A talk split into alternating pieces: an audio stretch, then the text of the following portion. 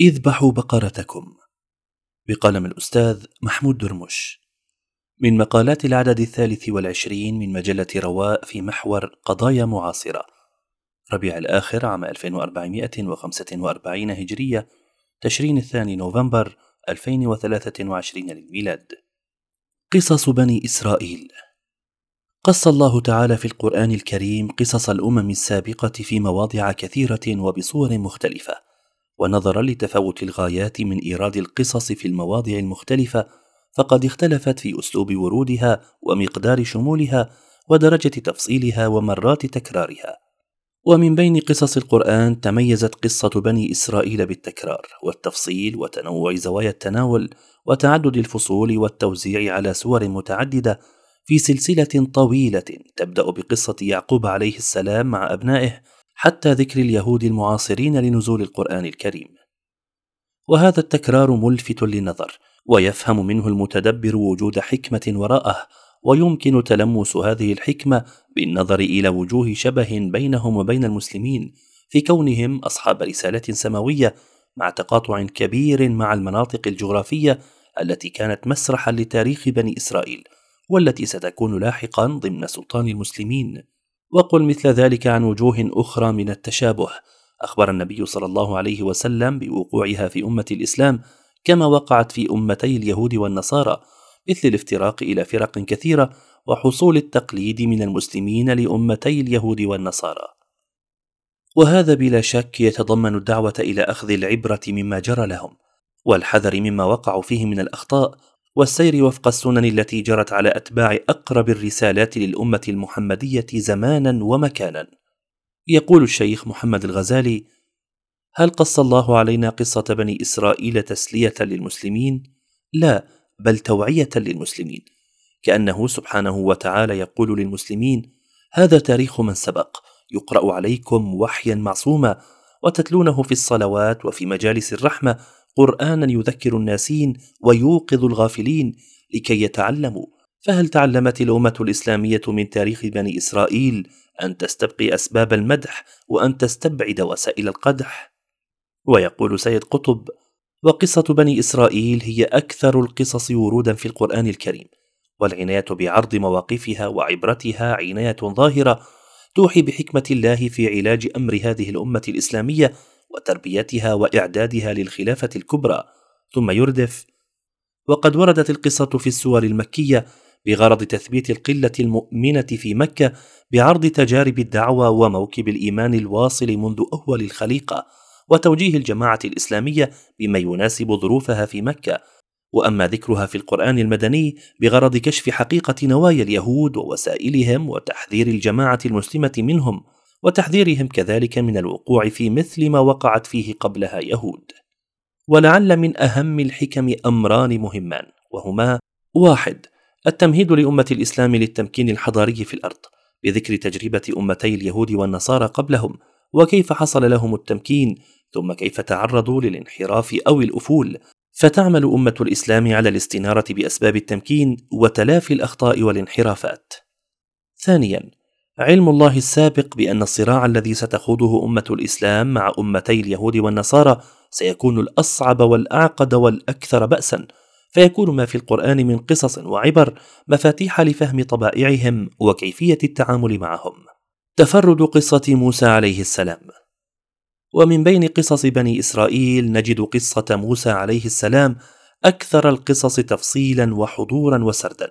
فمن ظروف ولادته ونجاته وتنشئته في البيت الفرعوني وعودته لأمه ثم بلوغه أشده وقتله للقبطي وهروبه من مصر ثم زواجه في مدين وتلقيه للوحي في طريق عودته ثم حواراته مع فرعون وملئه وسحرته وظهور المعجزات على يديه وتتابع العقوبات على فرعون وقومه ويلي ذلك الخروج من مصر ثم انشقاق البحر وعبوره وقصة تلقي الوحي وتيه بني إسرائيل بما فيه من أحداث ووقائع عدا عن بعض القصص التي بدت مستقلة عن السرد التاريخي المتتابع مثل قصة موسى مع الخضر ومع قارون وغيرهما. وفي تلمس الحكمة من كثرة ذكر موسى عليه السلام في سور القرآن يقول شيخ الإسلام ابن تيمية رحمه الله تعالى وثنى قصة موسى عليه السلام مع فرعون لأنهما في طرفي نقيض في الحق والباطل فإن فرعون في غاية الكفر والباطل حيث كفر بالربوبية وبالرسالة وموسى عليه السلام في غاية الحق والإيمان من جهة أن الله كلمه تكليما لم يجعل الله بينه وبينه واسطة من خلقه فهو مثبت لكمال الرسالة وكمال التكلم ومثبت لرب العالمين بما استحقه من النعوت. وعندما أوذي النبي صلى الله عليه وسلم في قسمة غنائم حنين قال يرحم الله موسى لقد أوذي بأكثر من هذا فصبر. فكانت قصته عليه السلام نبراسا يستضيء به نبينا صلى الله عليه وسلم في طريق دعوته وبلسما يخفف عنه آلام الطريق. قصة البقرة من الفصول الملفتة في قصة موسى عليه السلام مع بني إسرائيل قصة البقرة.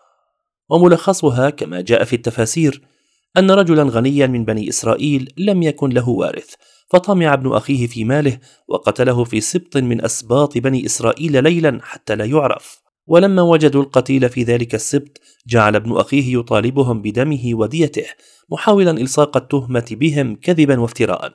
فاختلفوا فيما بينهم اختلافا عظيما حتى لجأوا إلى نبي الله موسى عليه السلام. فأخبرهم أن الله يأمرهم أن يذبحوا بقرة ومن سوء تعاملهم مع نبي الله عليه السلام لم يمتثلوا لأمره بل اعترضوا ونسبوه إلى الهزو واللهو.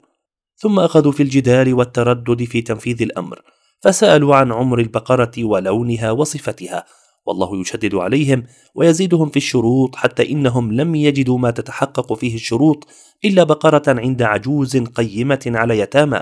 فلما علمت أنه لا يصلح لهم غير هذه البقرة ضاعفت الثمن. حتى قيل إنها طلبت وزنها ذهبا. فذبحوها وأمرهم موسى عليه السلام أن يضربوا الميت ببعض أجزاء هذه البقرة. فأعاده الله للحياة فسألوه عمن قتله فأشار إلى ابن أخيه. لماذا سميت السورة بالبقرة؟ إذا جئنا إلى سورة البقرة فسنجد أنها ليست كغيرها فهي أطول سور القرآن الكريم وفضائلها كثيرة وعظيمة. فسورة البقرة مع آل عمران تأتيان يوم القيامة كأنهما غمامتان أو غييتان أو كأنهما فرقان من طير صواف تحاجان عن أصحابهما. وسورة البقرة أخذها بركة وتركها حسرة ولا تستطيعها البطلة أخرجه مسلم. وسنام القرآن سورة البقرة من قرأها في بيته ليلا لم يدخل الشيطان بيته ثلاث ليال أخرجه ابن حبان. وفيها آية الكرسي أعظم آية في القرآن الكريم. عن أبي بن كعب قال قال رسول الله صلى الله عليه وسلم يا أبا المنذر أتدري أي آية من كتاب الله أعظم؟ قال قلت الله لا إله إلا هو الحي القيوم. قال فضرب في صدري وقال والله ليهنك العلم أبا المنذر. أخرجه مسلم. والسورة فيها الكثير من القصص والقضايا والأحكام والأنبياء والأحداث. فلماذا اختيرت البقرة من بين غيرها من موضوعات سورة البقرة؟ وحتى أحداث بني إسرائيل في السورة متعددة وهذا مما يدعونا إلى تأمل سبب اختيار هذا الاسم البقرة من بين عشرات الموضوعات في السورة. يقول الشيخ عبد الخالق الشريف سورة البقرة من العجيب أن بها أفضل آية في القرآن على الإطلاق وهي آية الكرسي وبها آيتان أنزلتا من كنز من تحت عرش الرحمن وهما أواخر سورة البقرة وبها أطول آية في القرآن وهي آية الدين وبها حديث طويل عن الحج والربا والبيوع والرهن والطلاق ومع ذلك فلم تسمى السورة بشيء من هذا كله وسميت بسورة البقرة. ثم حاول الإجابة عن ذلك فقال وكأني أشعر أن هذه السورة الكريمة سميت بهذا الاسم تحذيرا لنا من منهج اليهود في المجادلة وتنبيها لنا على خطأ أسلوبهم الذي استخدموه مع الله ومع أنبياء الله. أليسوا هم الذين قالوا سمعنا وعصينا؟ ولذلك كان في ختام هذه السورة أن علمنا الله أن نقول سمعنا وأطعنا. وهو بهذا أجاب عن الهدف من إيراد قصة البقرة ومكانة ذلك في السورة وانعكاس القصة على اسم السورة.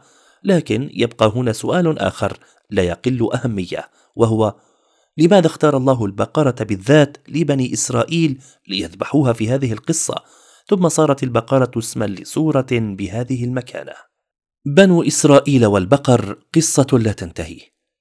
قصة ذبح البقرة ليست أول شأن بني إسرائيل مع البقر فقد سبق ذلك فعل شنيع منهم وذلك أن موسى عليه السلام ذهب لميعاد ربه لتلقي التوراة فجمع بنو إسرائيل الذهب والحلي الذي كانوا أخذوه من قوم فرعون وكان بينهم رجل يقال له السامري فصاغ من هذا الذهب والحلي عجلا وألقى عليه قبضة أخذها من أثر فرس جبريل عليه السلام وقت عبور البحر. فصار عجلا له خوار فعظموه ورقصوا حوله فرحين وقالوا هذا إلهكم وإله موسى فنسي. أي فنسي موسى ربه عندنا. وذهب يتطلبه وهو ها هنا. تعالى الله عما يقولون علوا كبيرا. فرجع موسى إليهم غضبان مما فعلوا اسفا على الحال الذي صاروا إليه ومع أنه علم بما وقع منهم قبل أن يصل إليهم إلا أنه لما رآهم هاله ذلك ولم يملك نفسه من الغضب فألقى الألواح المتضمنة للتوراة ثم أقبل عليهم فعنفهم ووبخهم فاعتذروا إليه بأعذار واهية. ولما سقط في أيديهم ندموا على ما صنعوا وقالوا لئن لم يرحمنا ربنا ويغفر لنا لنكونن من الخاسرين. فأمر موسى عليه السلام بحرق تمثال العجل ونسفه في اليم وبقية القصة في الحوار بين موسى وهارون والسامري وكيفية توبة من عبدوا العجل معروفة مسرودة في كتب التفسير. المهم من القصة هو أنهم عبدوا العجل معتقدين أنه الله تعالى الله وتقدس عن ذلك وأغلقت عقولهم عن إدراك بطلان ذلك. قال تعالى أفلا يرون الا يرجع إليهم قولا ولا يملك لهم ضرا ولا نفعا. مع أن نبي الله هارون عليه السلام كان بينهم وقال لهم يا قوم إنما فتنتم به وإن ربكم الرحمن فاتبعوني وأطيعوا أمري. فقالوا له لن نبرح عليه عاكفين حتى يرجع إلينا موسى. وحق لنا أن نتعجب. كيف لقوم أنقذهم الله من الذل والهوان على يد نبي مؤيد بالوحي والمعجزات التي آخرها انفلاق البحر أن يظنوا أن ربهم عجل صنع أمامهم. لا شك أن الهوى أعمى بصائرهم. ولا يستبعد أن يكون لهذا جذور في نفوسهم. فقد قال تعالى على لسان قوم فرعون وهم يحرضونه على موسى عليه السلام أتذر موسى وقومه ليفسدوا في الأرض ويذرك وآلهتك؟ قال الطبري في تفسير قوله ويذرك وآلهتك وقد ترك موسى عبادتك وعبادة آلهتك التي تعبدها وقد ذكر عن ابن عباس أنه قال كان له بقرة يعبدها وجاء عن ابن عباس رضي الله عنه في قوله ويذرك وآلهتك كانت البقر كانوا إذا رأوا بقرة حسناء أمرهم فرعون أن يعبدوها فلذلك أخرج لهم عجلا جسدا وهذا إن صح فهو يبطل العجب في عبادتهم للعجل لانهم اعتادوا رؤيته يعبد وقد يكون بعضهم أطاع فرعون في عبادته. رمزية ذبح البقرة. مما يلفت النظر أن الله تعالى بعد أن قص قصة قتيل بني إسرائيل وذكر ما كان من جدالهم لموسى عليه السلام أنهى القصة بقوله فقلنا اضربوه ببعضها كذلك يحيي الله الموتى ويريكم آياته لعلكم تعقلون. ثم بعد عشرين آية في سياق عتابه لهم على عصيانهم وتمردهم واتخاذهم العجل بعد رؤيتهم للآيات البينات وأخذ الميثاق عليهم ورفع الطور فوقهم وقولهم سمعنا وعصينا. قال تعالى وأشربوا في قلوبهم العجل بكفرهم قال الطبري في تفسيره وأولى التأويلين اللذين ذكرت بقول الله جل ثناؤه وأشربوا في قلوبهم العجل تأويل من قال واشربوا في قلوبهم حب العجل ولكنه ترك ذكر الحب اكتفاء بفهم السامع لمعنى الكلام. إذ كان معلوما أن العجل لا يشرب القلب وأن الذي يشرب القلب منه حبه فالعجل لم يكن حدثا عابرا صنعه لهم السامري بل كان له جذور في نفوسهم وحب في قلوبهم حتى تشربت. ولعل اختيار الله للبقرة لذبحها في سياق إحياء الميت. كان لغرض قطع جذور حب العجل الذي تشربته قلوبهم حتى عبدوه. ولكي يروا أنه مخلوق لا حول له ولا قوة يذبح بأمر الله ويبقى الله الحي الذي لا يموت. وجعل إحياء الميت بضربه ببعض البقرة المذبوحة حتى لا يبقى لتعظيم العجل بقية في قلوبهم. ولعل شيئا من ترددهم في ذبح البقرة كان لمكانها في قلوبهم حتى إنهم أساءوا الأدب مع نبيهم فشددوا في السؤال فيها تملصا من ذبحها فشدد الله عليهم فصعب عليهم ذبحها حيث اضطروا لدفع الأثمان الباهظة لشرائها من أصحابها. قال تعالى فذبحوها وما كادوا يفعلون. العبرة والدرس المستفاد كان موسى عليه السلام قد عبر ببني إسرائيل البحر وعمل على تهيئتهم لدخول الأرض المقدسة فلسطين وتمكينهم فيها وبذل في ذلك جهدا وأخذ عليهم الميثاق. فلما اقتربوا من الأرض المقدسة وأمرهم بدخولها أبوا واعتذروا بوجود الجبارين فيها ولم يزدهم حب نبي الله لهم وتأكيده أن النصر سيكون حليفهم إذا دخلوا الأرض المقدسة إلا نكوصا وجبنا. حتى قالوا مقالة سيئة قالوا يا موسى إنا لن ندخلها أبدا ما داموا فيها فاذهب أنت وربك فقاتلا إنا هنا قاعدون. فأيس منهم موسى عليه السلام ودعا الله بأن يفرق بينه وبين القوم الفاسقين. فجاء الجواب الإلهي قال فإنها محرمة عليهم أربعين سنة يتيهون في الأرض فلا تأس على القوم الفاسقين.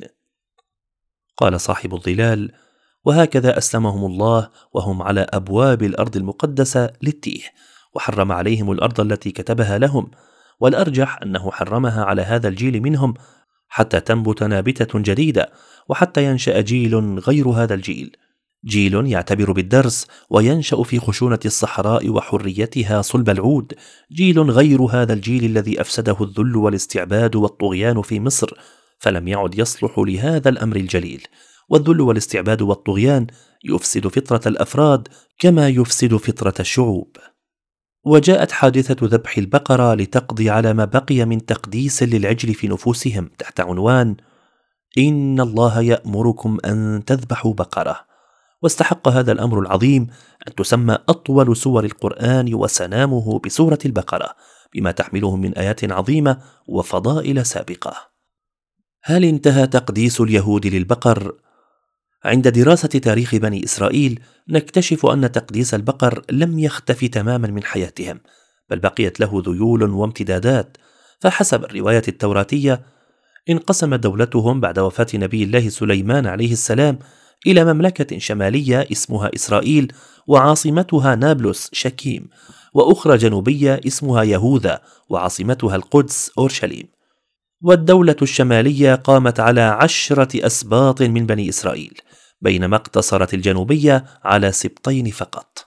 وحتى لا يذهب اليهود من رعايا الدولة الشمالية إلى القدس عاصمة الدولة الأخرى في الأعياد والمناسبات الدينية نصب لهم الملك يربعام عجلين من ذهب في أطراف مملكته ونادى بوجوب عبادتهما وبقوا على ذلك حتى دمرت هذه الدولة تماما فوا عجبا.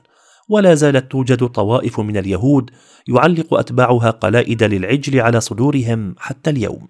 بقرة المملكة والهيكل المزعوم. من العقائد التي يؤمن بها اليهود اليوم إعادة بناء الهيكل المزعوم والذي يتوقف عليه القيام بالكثير من شرائعهم وإعادة ملكهم المنتظر. ومما يتعلق بتفاصيل هذه النبوءات ولادة بقرة حمراء خالية من العيوب. وكونها دلالة على بداية تحقق نبوءاتهم وقيام هيكلهم ودولتهم. وتقوم هذه العقيدة على حرق البقرة الحمراء بعد بلوغها ثلاثة أعوام وتطهير اليهود بها عبر طقوس معينة حتى يستطيعوا دخول الهيكل. وإلى ذلك الحين فإنهم لا يجوز لهم دخول الهيكل لنجاستهم. وتشير هذه النبوءات إلى أنه منذ أكثر من ألفي سنة لم تولد بقرة حمراء بهذه المواصفات مطلقا. ورغم الإعلان عن ظهور البقرة عدة مرات خلال العقود السابقة إلا أن الحاخامات رفضوها لوجود بضعة شعرات سود فيها مما يجعلها غير صالحة وما زالوا في انتظار البقرة الحمراء الخالصة لا شية فيها. لكل بقرته. من المعلوم أن قصص القرآن لم تسق للتسلية وهي دروس وعبر لأمة محمد صلى الله عليه وسلم. وعلى رأسها قصص بني إسرائيل وقصة موسى خصوصا بما تتضمنه من إشارات وإضاءات على طريق تمكين أمتنا ونهضتها. وكما كان على بني إسرائيل أن يذبحوا بقرتهم ليخرج تقديسها من قلوبهم فكذلك لكل مجتمع بقرته التي تفسد أهليته عن النهوض والتمكين. فقد تكون هذه البقرة تقديسا لحاكم وطاغية وقد تكون جبنا وخوفا من أخطار المواجهة وقد تكون انانيه وفرقة وشقاقا وقد تكون غير ذلك من الأدواء والأمراض المجتمعية. وعلى رأس ذلك حب الدنيا وتقديمه على ما أعد من الجزاء في الآخرة. وهذا من مراعاة السنن الإلهية في حياة البشر وفي أمة الإسلام خاصة. فعن ثوبان رضي الله عنه قال قال رسول الله صلى الله عليه وسلم يوشك الأمم أن تداعى عليكم كما تداعى الأكلة إلى قصعتها فقال قائل ومن قلة نحن يومئذ؟ قال بل أنتم يومئذ كثير ولكنكم غثاء كغثاء السيل ولينزعن الله من صدور عدوكم المهابة منكم وليقذفن الله في قلوبكم الوهن. فقال قائل يا رسول الله وما الوهن؟ قال حب الدنيا وكراهية الموت. أخرجه أبو داود. قال الشيخ عبد المحسن العباد وهذا الحديث منطبق تماما على هذا الزمان والمسلمون اليوم عددهم كبير جدا ولكنهم مشتغلون بالدنيا وحريصون على الدنيا وخائفون من الموت فصاروا يخافون من أعدائهم وأعداؤهم لا يخافون منهم. فليبحث كل مجتمع عن بقرته ويتخلص منها وبدون ذلك لا نهضة لنا ولا نصر ولا تمكين. قال رسول الله صلى الله عليه وسلم إذا تبايعتم بالعينة وأخذتم أذناب البقر ورضيتم بالزرع وتركتم الجهاد سلط الله عليكم ذلا لا ينزعه حتى ترجعوا إلى دينكم. أخرجه أبو داود.